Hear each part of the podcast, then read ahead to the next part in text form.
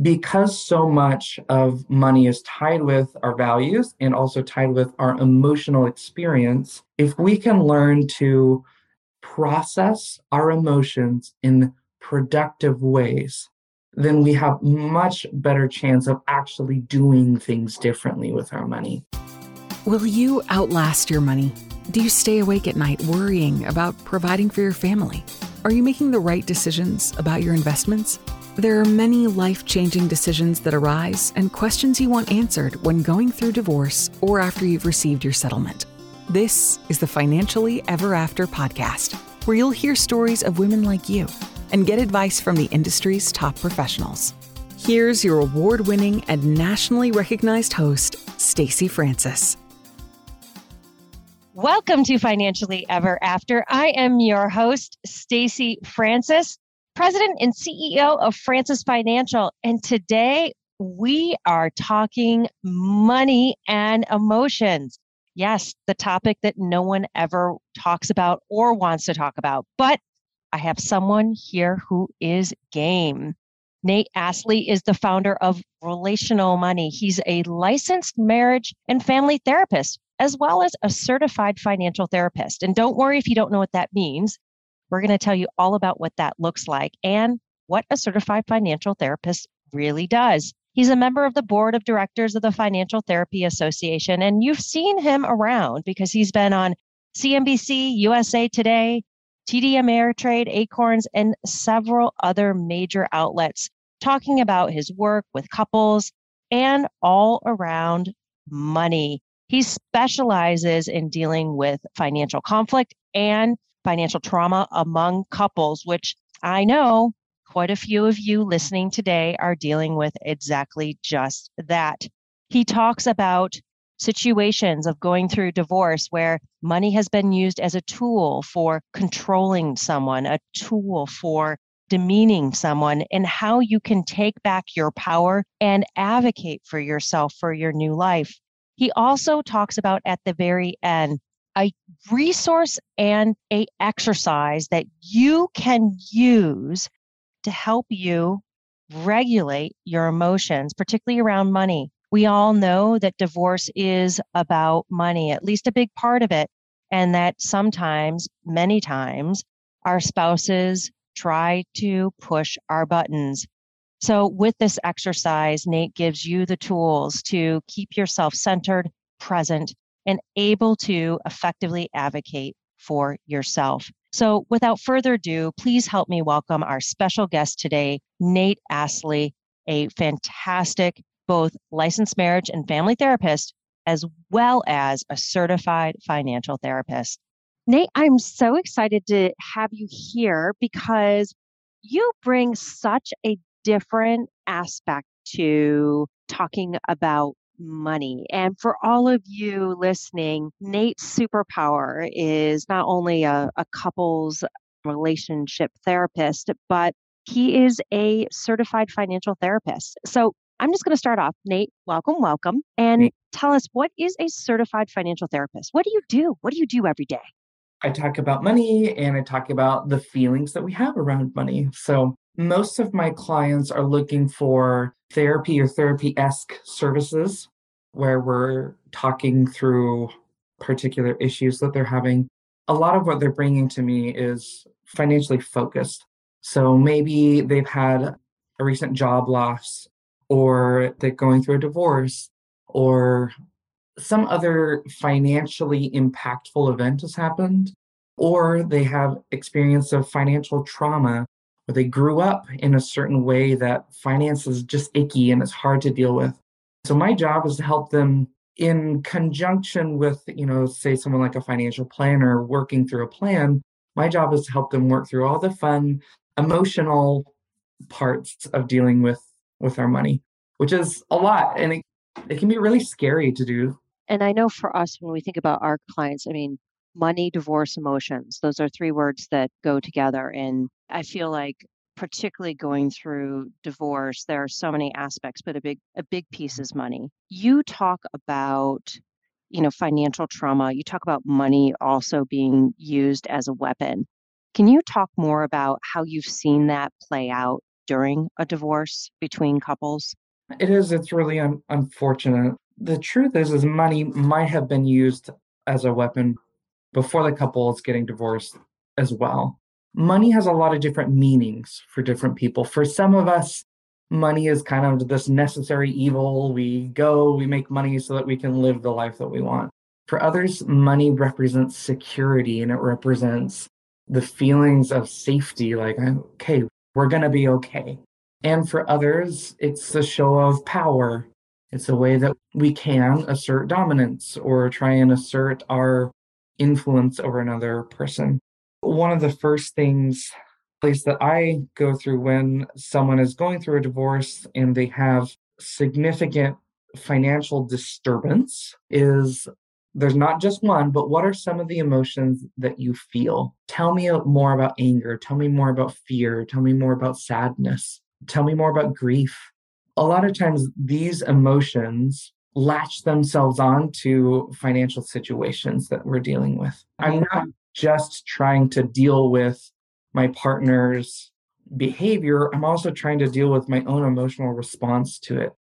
And it's tough. It is really, really tough to deal with our emotions. It's yeah. not to deal with them anyway, but then put it on top of a really, really difficult life circumstance like divorce. It can be really overwhelming. I have so many questions.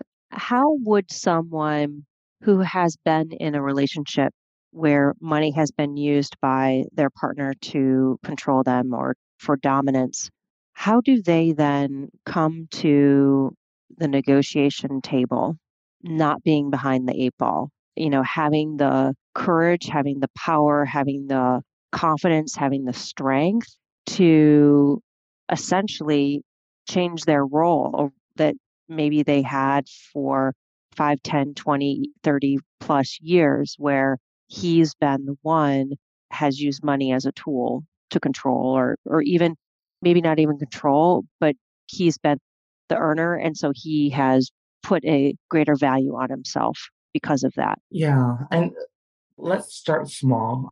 A big thing to get started is getting support systems because. Of course, not every divorce is the same. And not every divorce is money going to be used as this power play. I think this is for certain types of relationships where it's not an amicable divorce, it's it's mm-hmm. nasty. So I, you know, just putting that disclaimer out there, but start with support systems. Now these can be professional support systems if you have a lawyer or a mediator or someone that's willing to advocate for your needs. Mm-hmm. Absolutely can be really, really important. But this is also other support systems, friends, family, the stranger in the park, whoever it is that can validate your needs. Because if the divorce is going the way that you know that we're saying it's going where it's really negative and there's nasty fights over who gets what money and all that kind of stuff that person is going to be learning to take themselves seriously maybe the, for the first time in a long time so it's probably unrealistic to say you got to do it all on your own getting that uh-huh. help is going to be important yeah, I, you know, I, I so agree with you. I find that if someone we're working with, they've had an unhealthy relationship with their partner, particularly around money, that the divorce process is that much harder. And if mm-hmm. anyone needs support, it's them mm-hmm. because they're assuming a new role, a great role, a role where they're standing up for themselves, for their values, for their worth, but it's a new identity and it's not necessarily easy to make that transition. And, you know, I think about all the support I need in my life. It's a whole lot, let alone I'm not dealing with a trauma on top of it. Yeah. And if I can just say that as a more maybe hopeful kind of phrase, someone who's going through this battle of divorce that feels like a battle, are there other areas of your life where you have felt more in charge or felt like you have been able to take back the power a little bit and feel like you know what, there were some things where I did say that's enough. That's yeah. not okay. And I, I was able to set a boundary or something. Even if money is a new, you know, aspect of where you're trying to empower yourself again, you have done brave things before. You have done things where you've had to look fear metaphorically in the eye and choose to keep fighting for you because you are valuable enough to have that fight.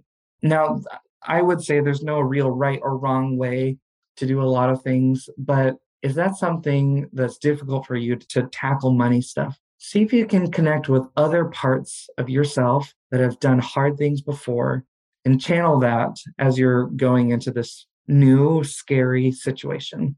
I think it's so interesting. I, I just love talking about this subject because what we're talking about is a piece of paper, right? A bill, a dollar bill or a $10 bill or a $100 bill or whatever that might be, or, you know, a type of metal that's in a coin. But there's so much behind it. And I will share one of my biggest struggles that I have had around money is feeling worthy of earning it. And when I first started my business, so this was 20 years ago, you know, the positive about having your own business is that you can make your own success. At the same time, I guess maybe one of the negatives would also be that you can not make your success too.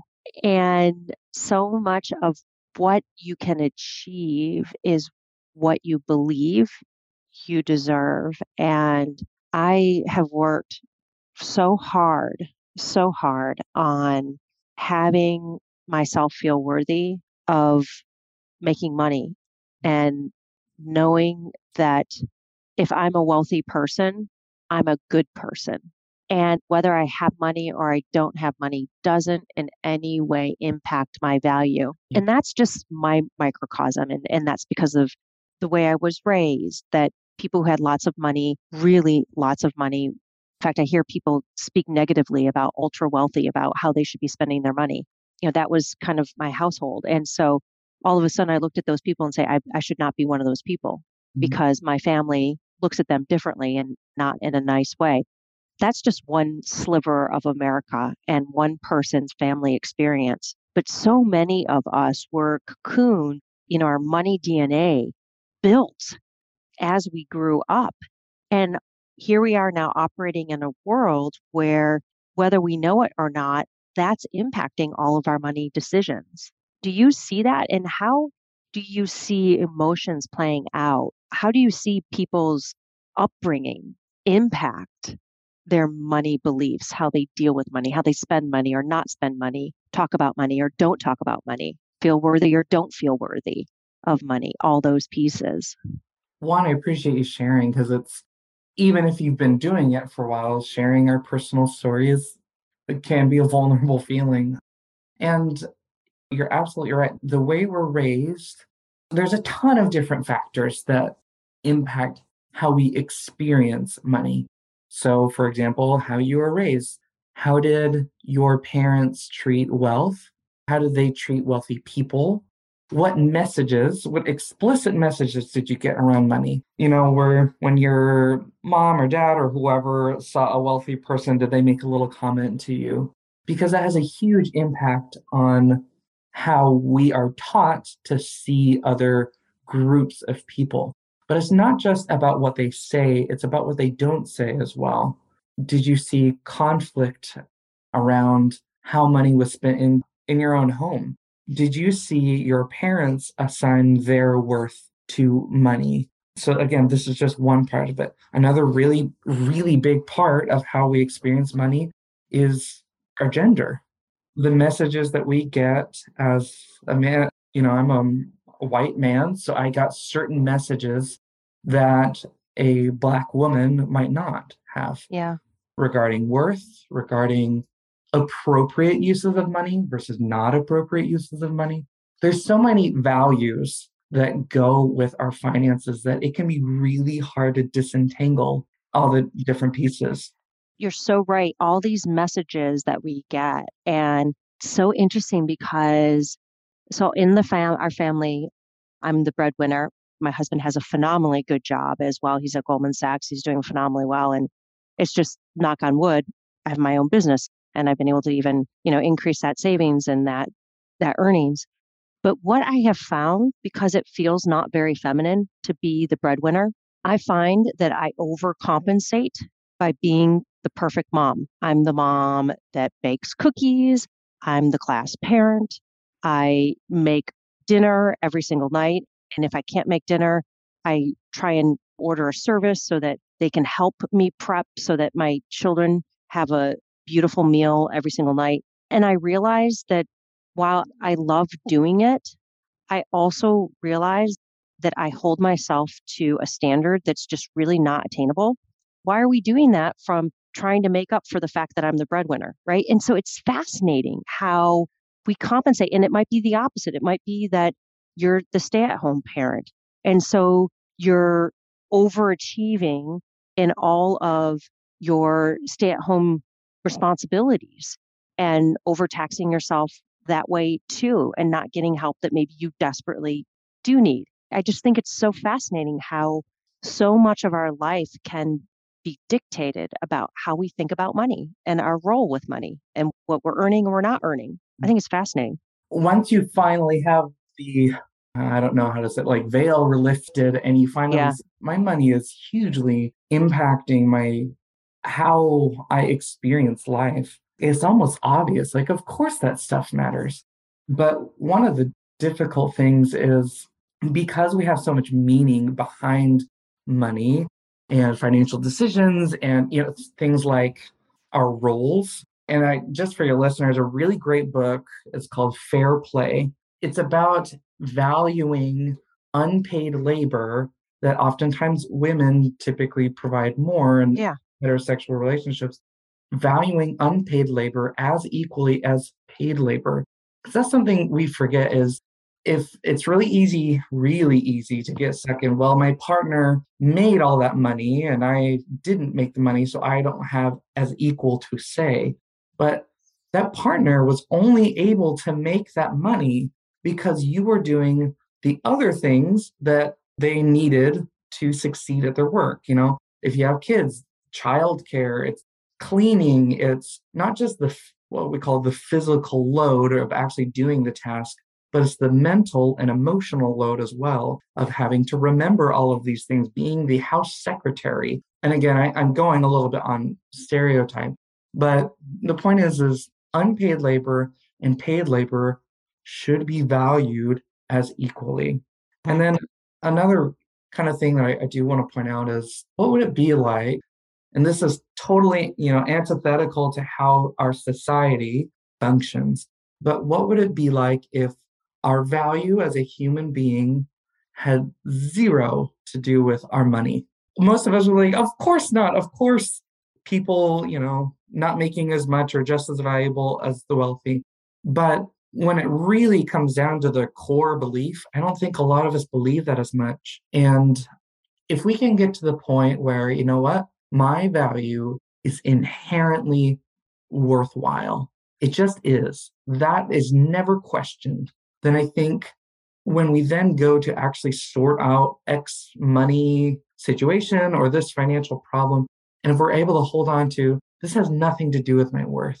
This is just a math problem that I can try and figure out here. Or is this is just an emotion problem that I've I can face. When we can hold ourselves to I'm inherently worthy and really get ourselves to believe that, a lot of problems can figure themselves out to a certain degree. You know, and I have to say, I'm inherently worthy because I'm a valuable person, you know, not having it connected to a role in making money or not making money or whatever that might be. What a great lesson to model for our children and how what we're struggling with and the messages that we've been taught and we're kind of rumbling through and working through that our kids are keenly listening and observing and how powerful it would be give them the opportunity to to have a healthy relationship with money a healthy relationship because so many of us didn't. And all of you listening so I, I just want to let you know fair play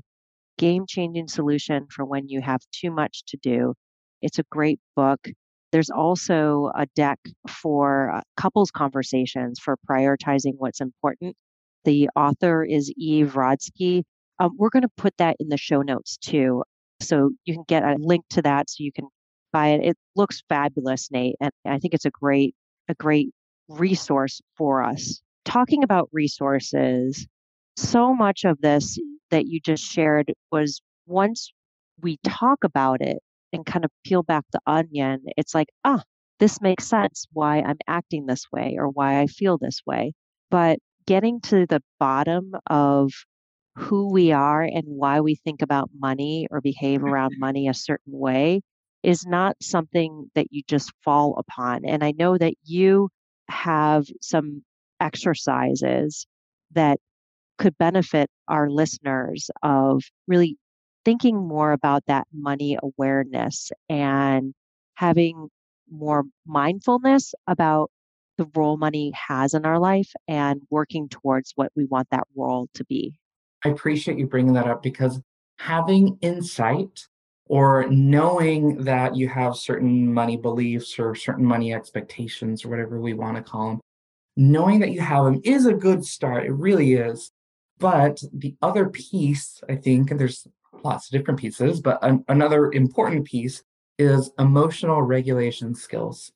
Because so much of money is tied with our values and also tied with our emotional experience, if we can learn to process our emotions in productive ways, then we have much better chance of actually doing things differently with our money. So one thing I, I do with a lot of my clients when they're first starting out and they might have a certain degree of insight into their financial messages or things they had growing up or, or even in the present day is all right let's get in touch with some of our emotional reactions to money. So what i might have them do and if you're listening i'll encourage you to do this right now as well. I want you to think about the last time that you spent money. It could be anything. It can be i spent money on buying groceries or a candy bar. It can be I spent money buying something that I like, you know, whatever it is. I want you to think of the emotional state that you were in when you purchased it, before and after. So, was I happy? And so I wanted to celebrate and do something for myself. Was I sad? And so I was kind of just trying to feel a little bit better. Was I scared? And so I was trying to buy something that would help reduce that fear. And then after you bought the item or whatever it was, did the emotion change? It might have changed for a little bit and then it came back later. Or maybe, no, it actually changed and I got what I wanted to and I have no regrets. Great.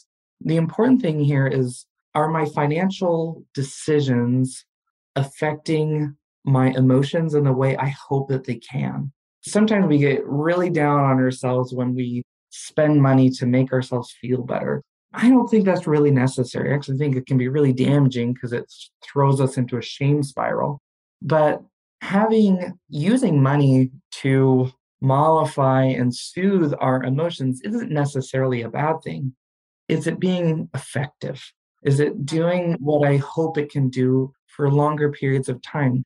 And then, okay, let's say that my client does this activity and I say, great, let's take that emotion, sadness, fear, anger, happiness, are there other ways that you know how to meet the need of that emotion besides just spending money? What else helps you when you're feeling sad? I want to call my mom, when I get a hug, when I mm-hmm, mm-hmm. read my favorite yeah. book.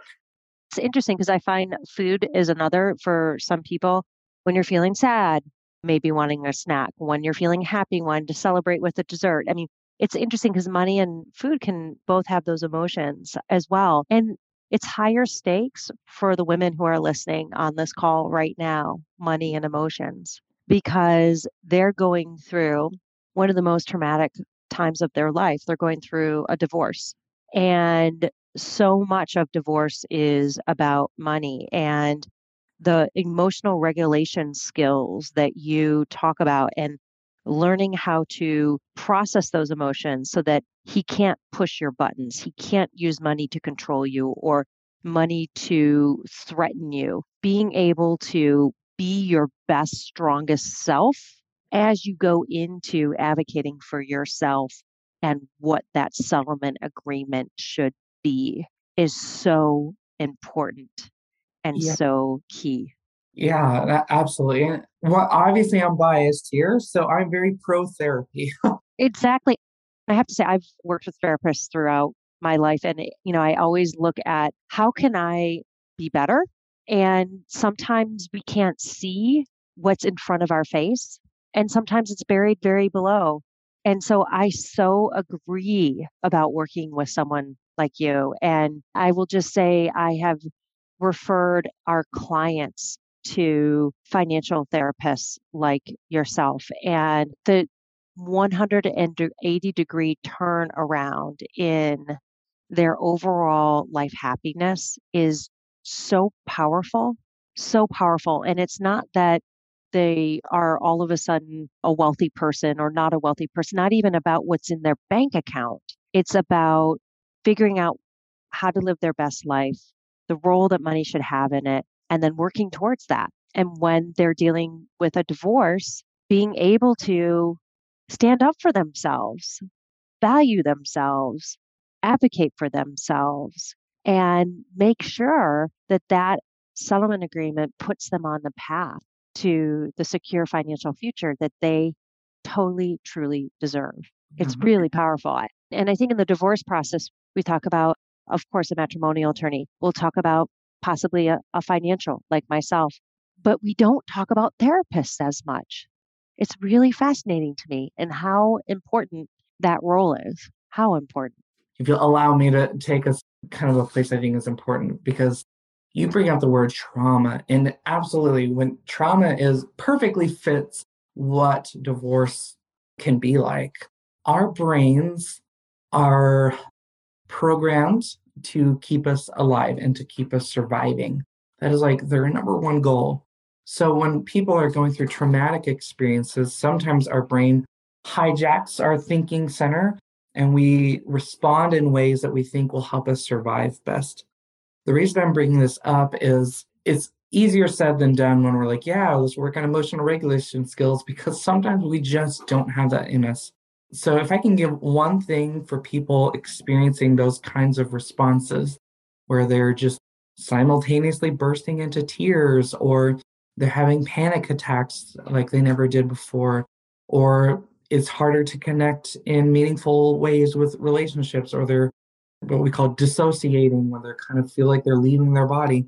If you're having those responses, one, absolutely seek help with a therapist. But one of the best things we can do in the meantime is getting in touch with our senses. You've piqued my interest of get in touch with your senses and i'm i'm in a quandary i'm like okay tell me more about that because okay yeah Good.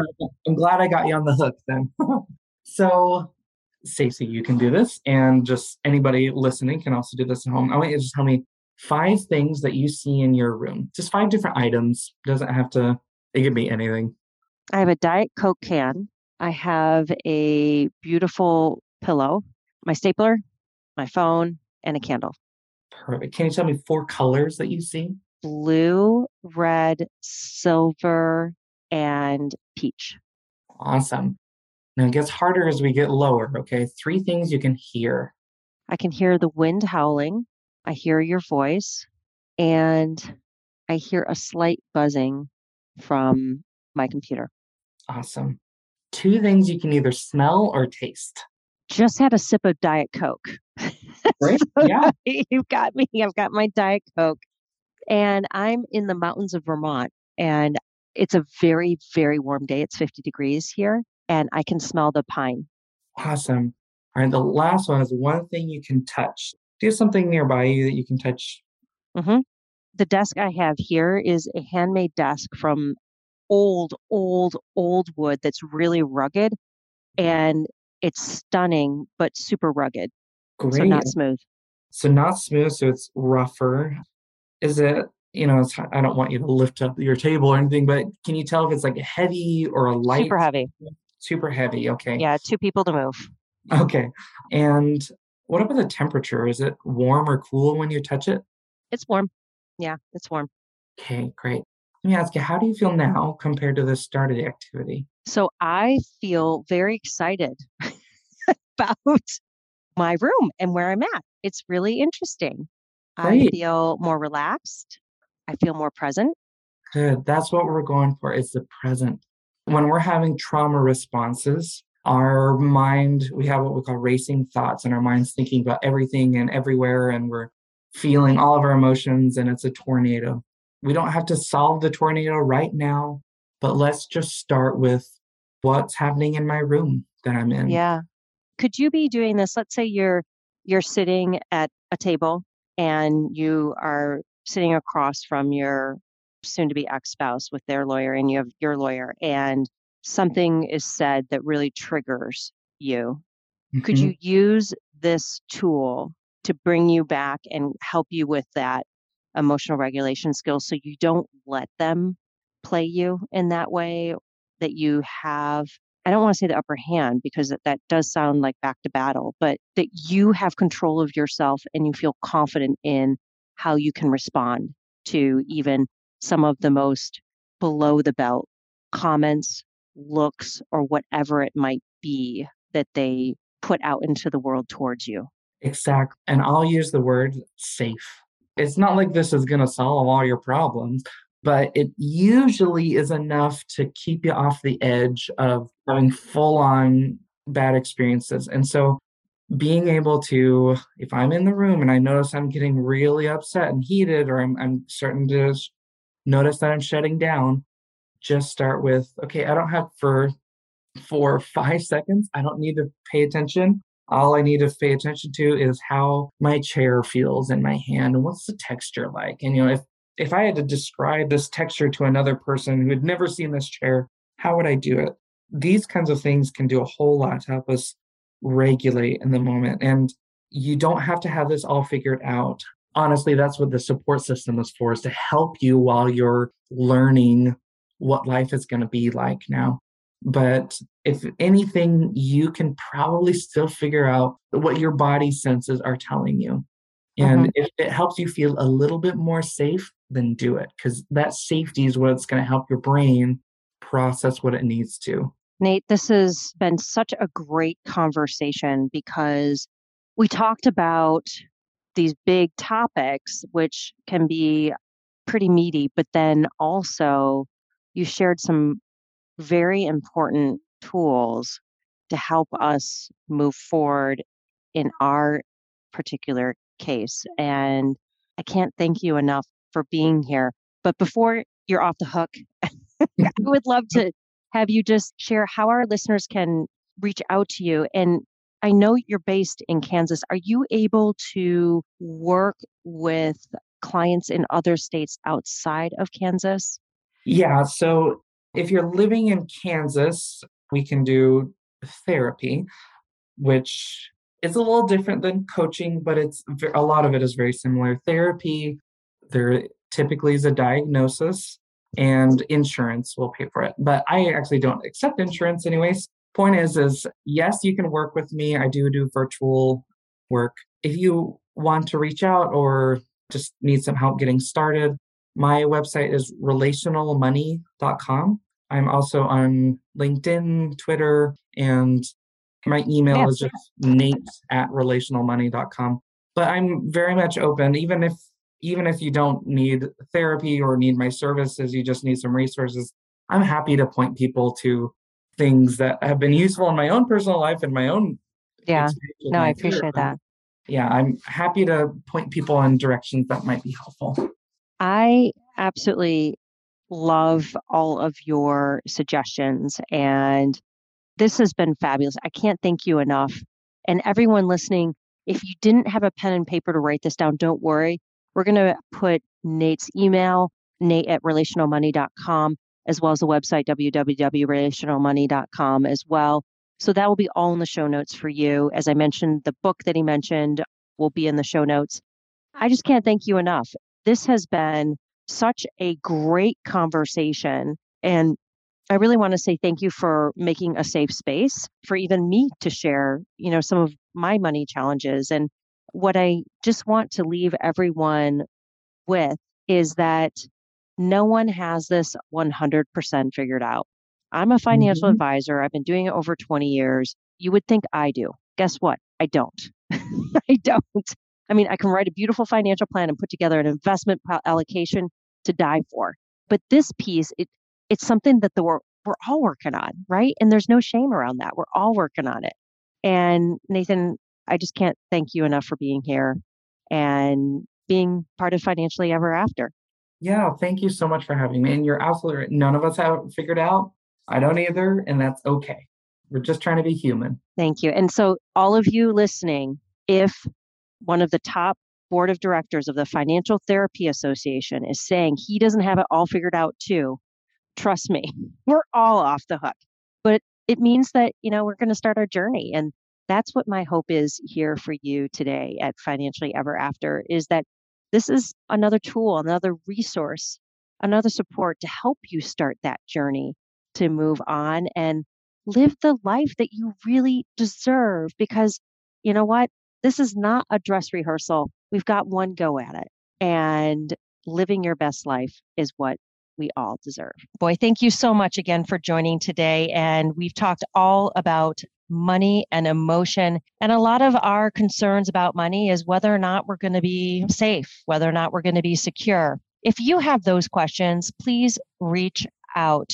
Here at Francis Financial, we can map out your financial future all the way out until age 95 with every scenario you could think about keeping the house, selling the house, moving, going back to school, going back to work, or not going back to work, whatever that might be, we can help you come by the answers you need to make sure you're making the right decisions.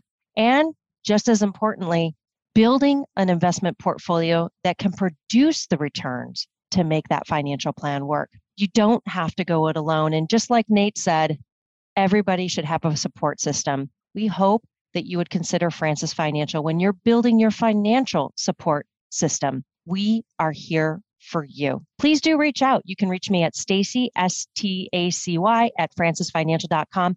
Or if you'd like to look at the website, we've got some fantastic blogs, educational information, and a wonderful guide for women going through divorce that is free of charge, giving you all the advice you need to make good decisions both during and after. You can go to our website at www francisfinancial.com. Again, I'm sending you the biggest hug that I can on a podcast without having us skip a beat or have internet problems and know that we're here for you.